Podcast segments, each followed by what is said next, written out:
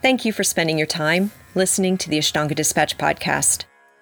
Our mission is to explore the yoga practice in mindful and insightful ways, far beyond the shapes we make on our mat.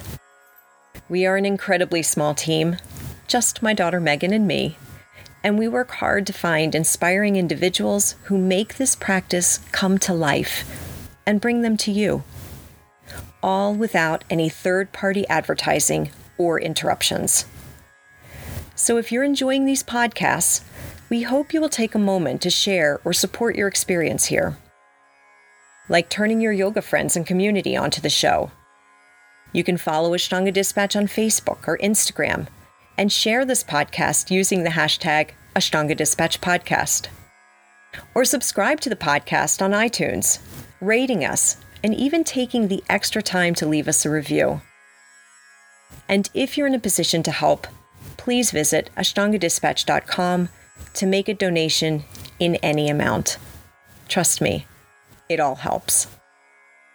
And now, I hope you enjoyed today's episode with teacher David Garrigues. This is David's third time on the podcast. David sees the yoga through the eyes of an artist, finding magic in the ordinary and painting the familiar into delightful new forms. Full of the same passion, that same spark of enthusiasm that sets souls on fire, he also seemed different this time. Maybe more comfortable? Definitely more clear, and especially about his role in the world and as a teacher. In fact, when David says his whole life has been leading up to this point, I believe him. This is the process, he tells me. A process through practice. Thanks for listening and enjoy the interview. Here's David Garrigues.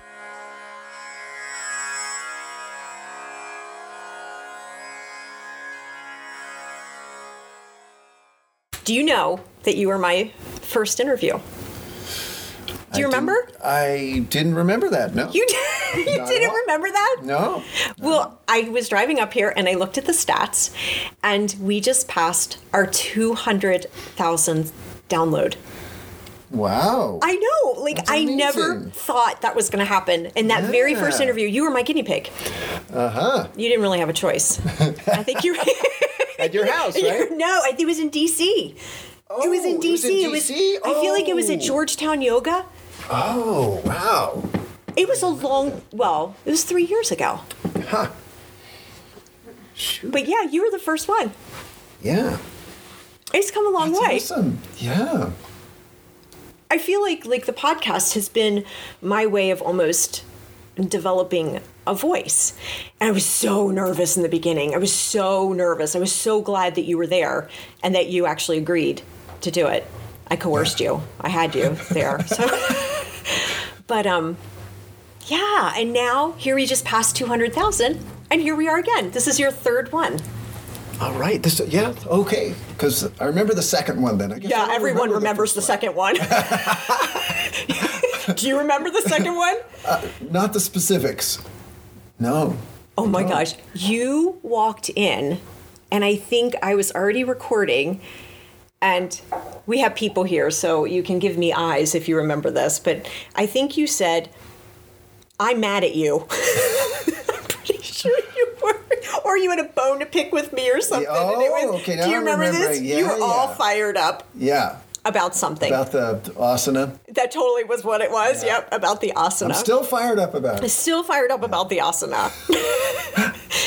but anyway, while I was looking at the stats driving up here, there was also something else I looked at, which I shouldn't have.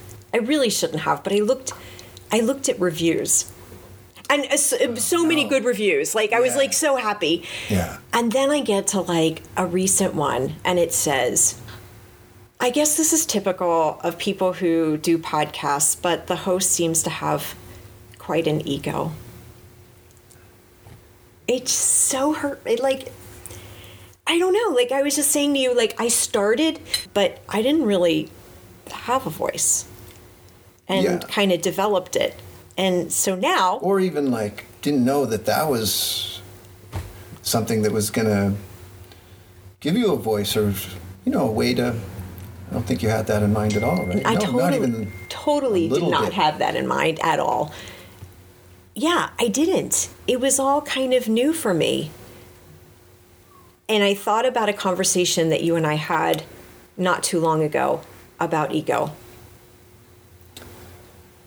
And I asked you, I said, is ego always such a bad thing? I mean, is that I mean, I'm not saying arrogance, ego, but isn't there another side of it? I mean, aren't we supposed to be finding who we are and our voice and our place? And isn't that kind of part of the practice?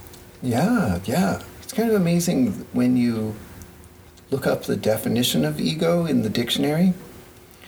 It's it's not what you think. Like we use it negatively, um, generally, but it's a very positive word. It it means um, it's like self worth, self confidence, self respect.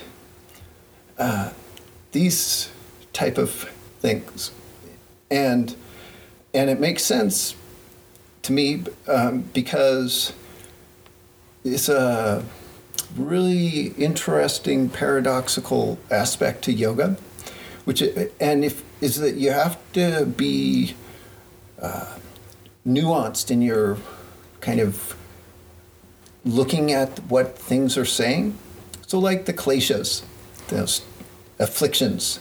So and y- but if you and you'll see different uh, interpretations of that word klesha.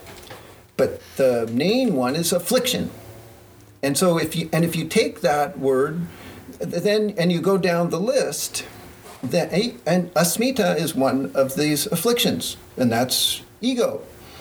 Right? So it so it, automatically you think of this i sense as being an affliction. And uh, so yoga is like sort of encouraging that idea that kleshas are to be attenuated or eliminated. Yeah, I felt embarrassed. Oh my gosh, my this voice I've worked to develop and have some confidence with, all of a sudden I felt Like it's ashamed. bad. Yeah. So, and what I love about like Barbara Stoler Miller's interpretation, how she says it, it's the klesha is a corrupted force. See, and this is a whole different feeling about those things. So, it, because you want to see those, the things that they're calling afflictions, first of all, they're forces, they're basic forces of a human being, like uh, attachment to pleasure. Uh, that that idea is a raga, and um, and even clinging to life. Uh, Bini Vesha is one, and so, but so underneath the afflicted aspect is a very essential aspect as a human being. Like, uh, like you have this kind of whole equipage of your person that includes like your arms and your legs, like a very physical thing, and and parts of your personality and um, that your makeup, like psychic makeup, and they're all essential parts in uh, in a mundane sense. Like they help you negotiate this world, so very practically but the, and then also though we know that in the spiritual in a yoga sense that everything material serves a purpose of like kind of climbing or learning about the spiritual aspect or the spiritual dimension of your life and existence and and so even those all of those mundane things or all those things about you they they have they serve a purpose in that a positive purpose. Every single klesha is uh, it's a force you need. You need your ego. And the definition shows you because you so you need a very strong sense of an identity of self and of and confidence and respect for yourself. And um, and that can become corrupted But David, I've never heard it explained in a positive way. I mean, like I've really never actually had it presented any of the any I of know! never. I'm just no, saying. Peg, you gotta dig this. So, I, you know, Corey. Yeah, yeah. Yeah. Hi, Corey. Hi, Listening. Corey in DC. he he wrote me like because I talked about this in my um, Yoga Sutras course when we were talking about the kleshas, and he said he said, "Oh, it was, oh, that was amazing" or something. He wrote me a text, and I wrote back like something really dramatic. I said, Ew. "My whole life has been leading up to this." no, because it's so big that this right. It's a whole revolutionary idea that like clinging to life. You have to cling to life. That's the most one of the most best things you have uh, in your whole person. It's even in the Yoga Sutras. It's it's used in that klesha sense, like as an affliction or something, but it's also used as a one of the four forms to connect with to create a state of nirodha, a state of yoga, stopping the activity of the mind, so that um, asmita, so this I sense, is part of how you create samadhi and you create a yogic state, and um, so and it's also connected to this whole idea of dharma. Okay, so that Yes. yeah, so you, every person is born with some kind of destiny to fulfill, some very individual work. And that is, is part of the reason you got a body and a mind, is because you have something it's called the seer, right? To something to see. And that thing has never been seen before. Right? Never. So the way you see it is entirely unique. When you see clearly. Okay, so it takes a while to get to to kind of unwrap the layers to get to this but it but it's a very pure I sense is essential because it's an individual work. It's a it's a unique perspective that is it's never been seen or done or made or shared what you have. And so how, can you do that without an ego, without an I sense? Like it's a it's an essential piece of the equipage and it's a core thing. It's like deep, deep uh, essential, central There's a quote I that I have in the magazine in the third one, and I can't remember who said it, but it says, "You have to be someone before you can be no one." Yeah, exactly. Right. That's what you're talking about. yeah. And so, in a certain way, then to, to really practice yoga, uh, to get to that place of kind of individuation, if you don't have the healthy ego, the healthy I sense, then you're going to going to have a really hard time. You'll it, it'll derail because of compensation and stuff. Like that, if you don't have the self worth and the self respect to to respect, because what you have to share then is unique. Like it, you can't copy it, can't imitate somebody to get it. So it takes a lot of courage and strength to stand up and just be yourself, and you'll always have uh, people at odds with it that won't like it because because it's different.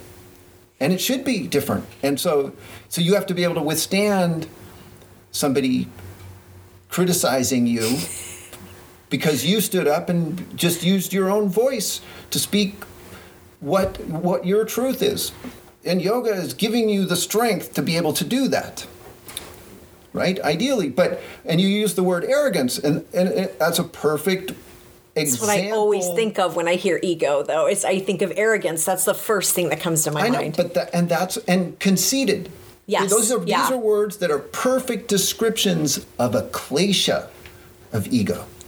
That and that's something you have to be on guard about, and that it, it's called affliction for a very purposeful reason, an important reason is that in this kind of, in a way, like building up a sense of self, you can go over. You, it's very easy to become arrogant, and and we all do it. We become um, overconfident, or and uh, or the uh, yeah, and so th- so th- th- that's just a natural aspect of of dealing with this dharma or whatever, and like becoming a person that has something to share and offer in the world, you know, and um, and so so so you you it's nuanced. Then you have to make a distinction of be, where does it flip over into arrogance, this um, sense of confidence and self worth that I'm. So when you use the word self worth, I like that. Would the affliction then also be the opposite of, of not valuing and Exactly. not seeing your own worth? Exactly, and and the way you behave, because the force of corruption, it leads you into unskillful responses that that that cause harm to you and to other others. And so, if you coming from this place of not feeling, not respecting yourself, not feeling worthy, that and then the way you perceive the world and how you respond is going to be imprecise. right? Yeah. And more mistake prone. Because you'll like think things about people or let what they think about you that aren't true and um, projections. I was just thinking projection. Yeah, all kinds of strange things that don't need to be. That- And that wouldn't be if you have a sense of worth, that you just wouldn't even respond to the world that way. And, and, so, and that's an important distinction that a corrupted force is not just being arrogant, that it, it's like being kind of falsely humble too and like not valuing your opinion. That's, that's a corrupted I-ness. I like the way you say corrupted. yeah. Yeah, because it just sounds like it, well, it's corrupted, so it's, It's not a bad to begin with. It's Right? just, but it gets infected or something. Exactly. Like- It's so good. That is the sense of it. And it changes it, so, it entirely changes your idea of that klesha. Uh, and it makes it more useful to me, much more practical. Like, how would I apply this to my life? Well, can I ask you about another one? Yes. Megan and I were talking about this really recently. Attachment. yes. Uh, and this is such a beautiful one. I'm slightly attached to my kids. So you remember we were saying you're given you're the equipage. What you're given, you need everything. Every littlest part of you you need to be able to understand that spiritual dimension. If you don't, you got to use it all. Because dig this. This is an amazing thing. Two things I want to tell you. Okay, one is the word punya. Okay? Punya means virtue. Okay? And so, and to me, I say, it's a, you'll appreciate this. When I hear the mer- word virtue, I just want to be bad. You know, like, it, it's like right or wrong. Like virtue, when you're virtue, you know. It's like righteous, Exactly. virtuous. It's like wants to be virtuous. No. Right? Yeah. It's a terrible word. It's like righteous. And and, and so and it's like very hyper alert to what's right or wrong and then judgmental and goody goody. And so if you look it up in the dictionary, the word virtue, which is this punya, this very important yogic word, it, it well it has three senses and one is right or wrong. Okay? In a very, what you would think, like what you'd think, right or wrong. What's right, what's wrong, and just making a distinction. Or even like good and evil. It's like there's bad and there's good. It's that simple. And you, and there's virtuous behavior in that sense. There's right behavior, right conduct, and wrong conduct. Okay, but so the second one is um, it's expedient which means practical and um, suitable. Okay, so really. yes, and so this is so such a relief. All of a sudden, I like virtue because it's not. It, it could be. It could be ultimately right, just so right. Do you know? In terms of its right or wrongness, but it but totally impractical. And then Wait, can you give me an example? I can give you uh, many examples. Can- Okay. Yeah. I'm- So it, it, it leads to a whole thing. But let's suppose that there's like an imposture in an asana, that there's like a very right way to do triangle. in a biomechanical sense, like how you rotate your joints. There's like that really right way eh, that it, it is. But then there's the person doing that pose that has, because every person's femur is a little bit different. I mean, we all have femurs and we all externally rotate our leg. But some people have longer legs, and shorter, legs, shorter bigger torso. socket, smaller ball Yeah. in the socket.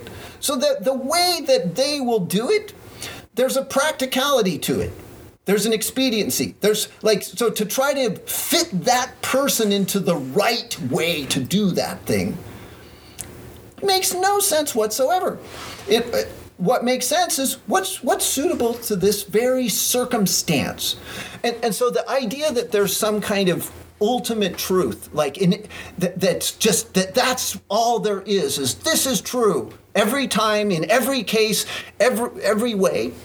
That's just a that is some land of make believe or some kind of projected ideal state that may have a place in terms of a conception of reality within a real world, human beings flawed with um, all kinds of limits, real limits, not self imposed limits, genetic limits, um, you know, limits, just who we are. We're, we're, we're imperfect beings, and we're never capable of acting morally perfect in any circumstance, right? There's always a gray area, there's always a little falsity within our truth. There's always a bias, some slantedness to our perspective, right?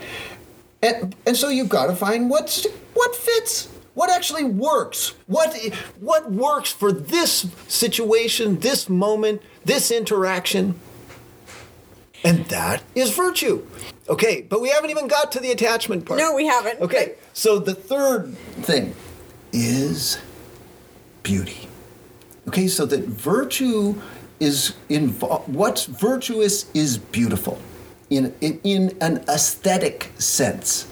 Okay, the the, the, the universe is an uh, an um, an organic machine of beauty, and you you know that when you just look around, go out in nature and look. We're in Montana Just- right yes. now. so much Yeah. right beauty Yeah. you can beauty is everywhere Yeah. and that's part of the the whole design of existence. It's it's based on aesthetics on and what is aesthetics? Aesthetics is it's concern for um, shape and color and tension and unity and form. And it's what pleases your senses and what pleases your intellect. Okay, so virtue is what's right, combined with what's expedient, combined with what pleases you. What actually turns your senses on and, you, and stimulates your mind and your intellect, and, and, and where you go, yes, I love that. I like that. And what, right? But it's a big thing. No, just think of this. To think of morality as having uh, that partly it's what pleases you, what you are attached to, what you like, what you love is part of what constitutes right and wrong. Okay? So that that's a big statement that's real. Okay? And and then dig this samadhi. Okay, that's the eighth limb. The ultimate yoga technique is this absorption, it's called. Okay, and what does that mean, absorption? I'll give you some synonyms. It means to be in uh, absorbed, absorbent, uh, captivated, enraptured, bewitched, enchanted, in love with. Oh, you just got to it, didn't you? Just got to it. Okay, samadhi, the ultimate yoga is to be to fall in love with whatever is the object to the degree where nothing else exists. It's everything else falls away except for that one thing. To be enraptured. You understand? Ecstatic. Think of the the bliss. There's a bliss quality to what we're to yoga that absolutely requires you to be attached. Absolutely requires attachment. So the sadhana, your practice, it means that whatever that makes up that sadhana, like you have to be compelled, like enraptured by asana, basically, if you practice Ashtanga. Or that it has to hook you in a way it does not hook your husband. right? Your husband, he doesn't give a shit about asana. Right? No. It doesn't hook him at all. No. But it hooks you enough, and it has to, to get you out of bed and onto your mat. It's that enthusiasm. Every single That's how morning. you get that enthusiasm, exactly. right? It's that's how you hold on to that. Is a little bit of that Without in love attachment to it, it, right? A lot of it, not a little bit. It has to be so deep, actually, so radical that you that it compels you to do it. And then, of course, you see, this is the razor's edge, or the the yoga. To do yoga, or to actually to be alive, is to gamble. It's just that simple. There's no there's no way. Everything about life is risky. It's continual risk. Even though we try our best to make everything as secure as possible and kind of risk free as possible. But but it's impossible to do that always at risk, right? And and so here you have this deep attachment that it, it's so interesting that the highest technique of yoga that samadhi is to become so attached to something that it absorbs you right and then but then and then you have raga this corrupted thing where you're attached to pleasure in an addiction sense in a sense that you're trying to repeat the same thing over and over again and how terrible that is, how much suffering that causes us.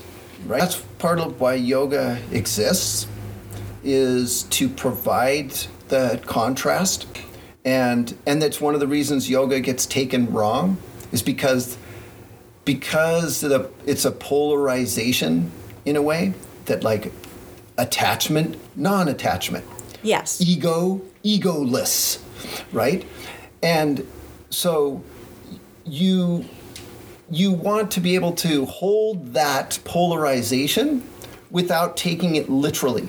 Like to, to have that perspective of um, non-attachment without needing the extreme of it. Like where you cut everything off and you think that attachment is bad right? Of all kinds. Right. And and so but then it can provide this healthy perspective because from a spiritual point of view and from like a kind of extreme or, or pure spiritual point of view, everything material is changing.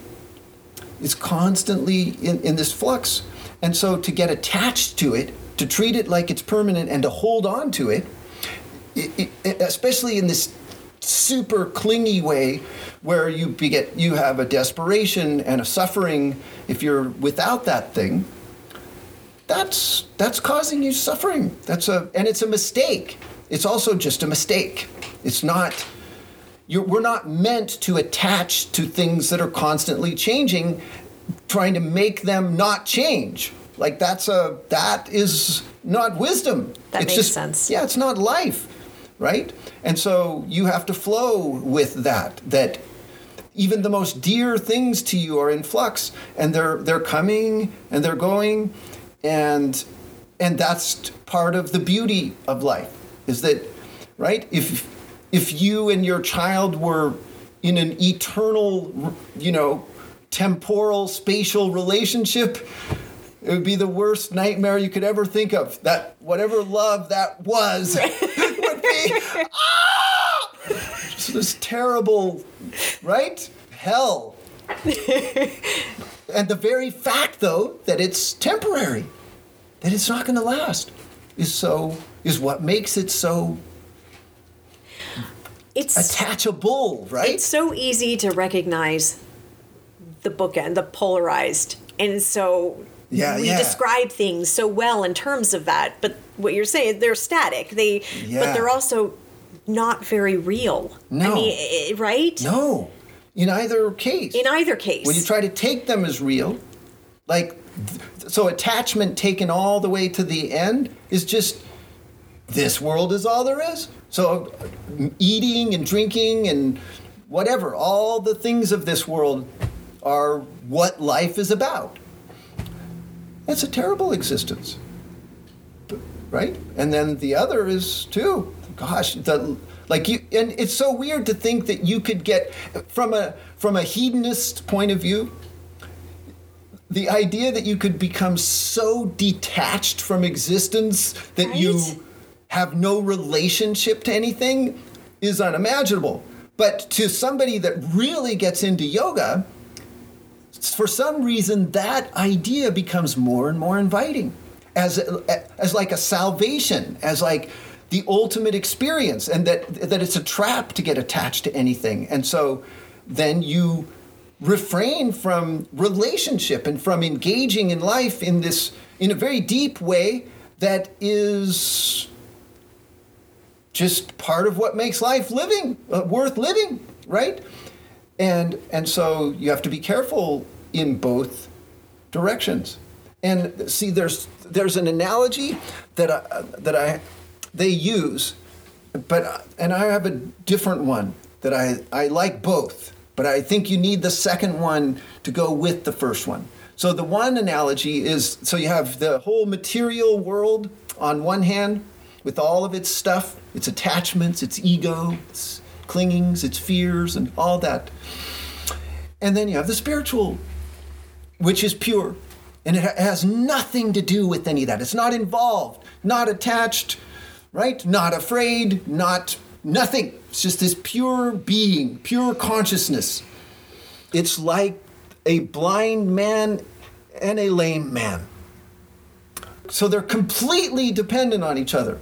So the blind man can't get anywhere 'cause he can't see to go. But so, but the lame man can't get anywhere because he can't walk properly. So they have to go together. So that is this your analogy? no, Oh, this, is it. Yeah, no, this, this is the Samkhya Yoga analogy. This is the classic yoga thing. It, they have to go together. And it's a beautiful thing, so, like on piggyback. So the blind man has to carry the lame man along, and the like that. And so, and it's just basically they're de- and it's a weird thing because also yoga is saying that spirit is independent. So it's completely not dependent on matter. And matter is completely dependent on spirit. But then they give you this little break by telling you about the lame man and the blind man, where they, they sort of go, oh, they, it's like almost a wink. They say, well, they really are dependent on each other. Because if you're, if to be a seer, a spiritual being is a seer, but if you have nothing to see, so all the materials, all everything's seeable. So you've got to have some material to see if you're a seer, right? So that's that thing. But what I think the analogy that's better is that they're actually like two mirrors. And, and they're dependent on each other to reflect each other. Okay, so that without the world, without being very steeped in the world, in a, in a, in a mundane, in a materialistic way, th- th- there's, there's nothing to base your spirituality on. Like you, you have to act in the world to even know if you're, you're virtuous, to even know if you have worked through your anger to a point where you reach ahimsa, say, or something like that. And so, so that your, your behavior, your actions in the world are actually a mirror for and, and a reflection of your the state of your spiritual health, your spiritual maturity. And then the opposite, though, that you're the idea of you as a spiritual being, that is, it, it, you need that perspective and that kind of uh, lens to even give any meaning at all to all this material stuff you're up to. So if you lack either, you're in trouble. It's just that simple. You you're miserable. uh, Ultimately, you're harming yourself and probably others. Well, I feel like the way we ha- go into the yoga practice, especially in talking about the kleshas, is that we're going in to, to cure ourselves. Like we're we're already afflicted, and we we are going in so that we can cure all of that, and we throw out the terms as if we know what they are. Do you know what I'm saying? I know what you're saying. It's so terrible. we do it uh, i mean i do it a lot it's easy because it is easy to describe one or the other Yes. one mirror or the other one I- You just said it though. this idea of cure. See, and there's this James Yes. Hillman thing that's so good. Okay, so what he says is that as human beings, part of what we do is we pathologize. Okay, it's such a beautiful idea. It's and that and so we meaning that we generate afflictions as something a human being does. Okay, that is just simply part of the deal of being a human being. And and so and so when we go into a therapeutic mode where that exactly what you said, do we go into something like wanting to be cured and and, and also so that we take pain then to be a sign that there's something wrong with us. yes Okay, so that since we're in pain, something is wrong, Right. and then there's no insight from that pain because we're in pain, so there, we're wrong. And then, and then when we stop being in pain, then insight will come and we'll be right. right We'll be cured, right? Correct. But this is the totally wrong idea.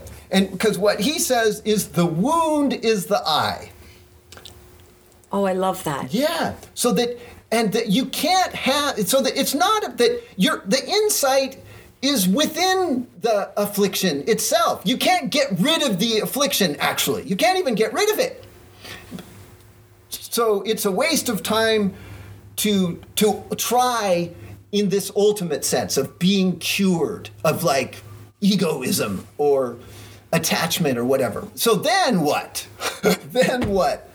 Because it can't be black and white anymore. You can't be that I'm going to be cured, then I'm going to have insight or healing. No, you have, that means that you have to live with this messy situation of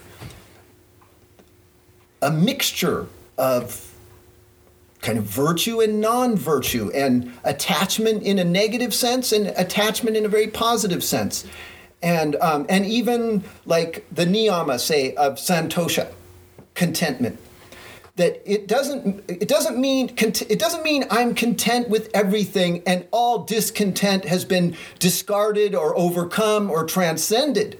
No, it means I live with discontent that I've somehow live amongst the, all this dissatisfaction within me around me but somehow there's there's a juxtaposition of contentment within discontentment and so, and, well good this, is, the one that robert like it drives him crazy I mean, the, the Yes. content, like, what, what, really? You're just Yeah. satisfied? Like, how does anybody ever do anything or get anything done if you're just always content and everything's fine? And, and he has a real hard time with that one. and and, it's and I- absolutely preposterous. And it's not what yoga is telling you at all. You, you, it's a very whitewashed version that doesn't help you. In fact, if you really take it seriously, it will screw you up.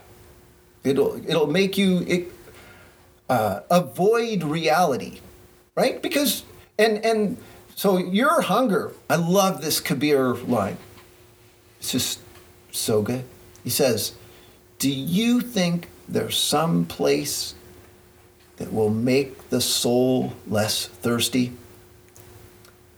Just love that line, and then in that great absence, you will find nothing. You'll find nothing. And he says, Be strong then and enter into your own body. There you'll find solid place for your feet.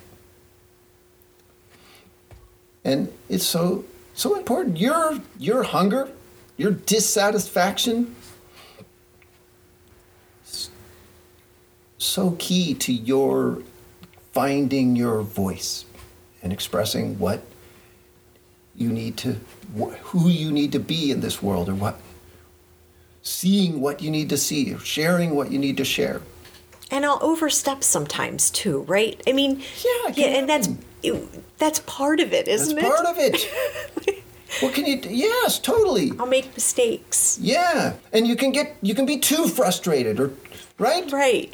too disgruntled too yeah there's so many ways to overstep and and that's what what you're doing though is you're wor- you're dancing you're negotiating you're trying your best and trying to be as discerning as possible I think about it like trying to get to the middle and batting back and forth, and maybe like somehow you get closer and closer, right? Yeah. Goes too far this way, bat it back over here, and Yeah.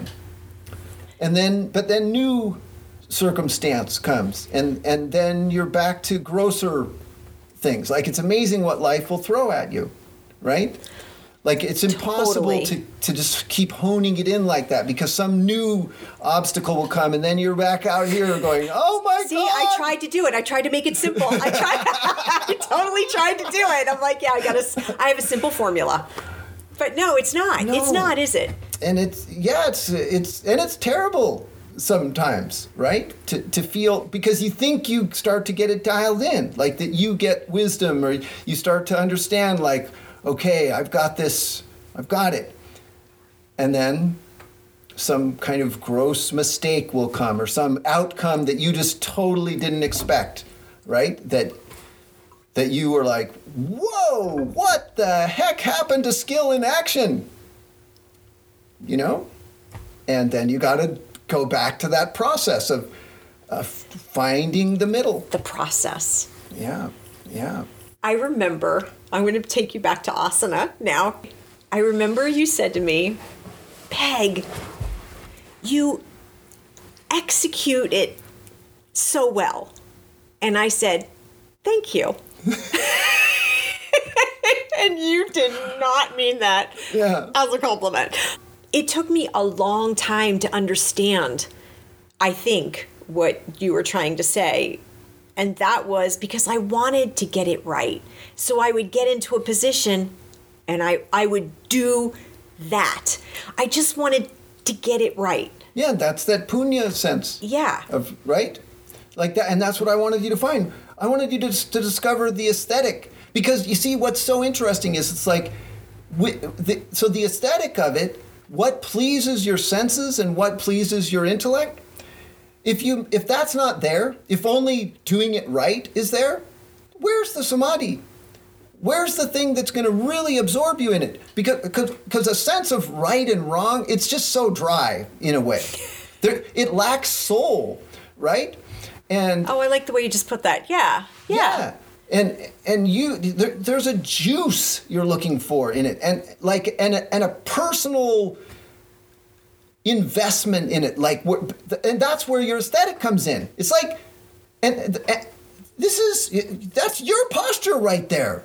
And you what what do you have to say about it? And and like your I sense your where's your sense of that you care enough about what you are doing to like decide this is what I'm doing and this is cool. That's this is so interesting the way you put that because Yeah. you're right. At that point in time where I was, I just wanted to do it right. I had no personal style. There wasn't any personal investment. Yeah. I I hadn't found That- it or even started. I mean, it's not like I'm going to find it, but I hadn't even I hadn't explored. yeah, and That those, idea. And those um, those four forms I was talking about that you connect with to create nirodha. How in asmita, I-ness is one, but I-ness is the fourth one. So it's like the most deep one. The first one is called vitarka, and it means conjecture or uh, measurement or and so that's and and it's very objective in that sense or very external it's gross So that's when you were talking about triangle pose. It would be Exactly. this is the way the measure this against that and Right. it's very like yeah that, Internal, external, is- yeah okay. and so so that's needs to be represented but then and then the next one is called vichara and that means um, subtle and it they liken it so that vitarka is the striking like a very active effortful type of measuring like striking a gong and then the vichara is subtle and it's reflective and it's like listening to the sound. So that so that th- there you are in the midst of all this effort of trying to find the middle between opposites. And but part of you is just like watching and receptive to it rather than trying to do it. Okay that's that. And then the third part ananda. Your sense of bliss and right and your your liking and then I-ness. So the deepest parts are Ananda and Asmita. What you like and your sense of I-ness. It's so so beautiful. Such an amazing thing that yoga is showing then. And and also so much discernment, so much clarification of what we actually mean, right? because because otherwise you'll think I-ness is a, is just an ego, an, an affliction that you need to become egoless, like as though you have no your- self. dissolve yourself. Yeah, and merge. You know, like as though you don't have any identity or something, and that that's what universal love or something is, when it's not. There, it's a deeper, kind of more nuanced thing. I feel like there's so many different avenues that we could go and that I want to. Um, you know, Yeah. uh, just I get upset with things that are happening in the world, and I I want to say something and I I want to do something, and at the same time though, there's a feeling that that's not very yogic. Does that make sense? You know what I mean? Like you're, everybody's making peace, and you don't want to up, upset anyone, and there is no right or wrong, and but there is. You what you just said. You went through layers. There, Yeah. there, there is part of that at the very realist sense, but then it gets more subtle. I mean, it's not the only layer, Yeah. but there is a sense of right and wrong. Yeah, yeah. I mean, me, I tend to think of it like. So, for one, if if everyone has some little role to play, some destiny, there is what six billion of us. Six billion perspectives. Right, and so for one, everybody's work is different. Okay? Every single person. So you can't generalize in that sense of like who should do what in that really specific way. And and so to me, hatha yoga or yoga in general, for one, it is valuing it's it's a commitment to valuing this incubation eh, that that's that's ongoing like that you you retreat you withdraw you um, go you vision quest you draw upon your own inner resources and you you consult your insides like as a very committed practice. Okay and and for some people, I love the about um, Joseph Campbell because he talks about shamanism and about like this the like Native American vision questing and how you go off in the desert by yourself with just some water and you confront everything within yourself and within the elements and and and then but he said this and I didn't catch it the first time I read it. He said that the the the person because you because you get this sense that like you go do that as a as a young person and it takes whatever three days or five days and then you come back and you've kind of got this vision that you're going to apply to the tribe or and but what he said is you can do it as often as you like or as necessary.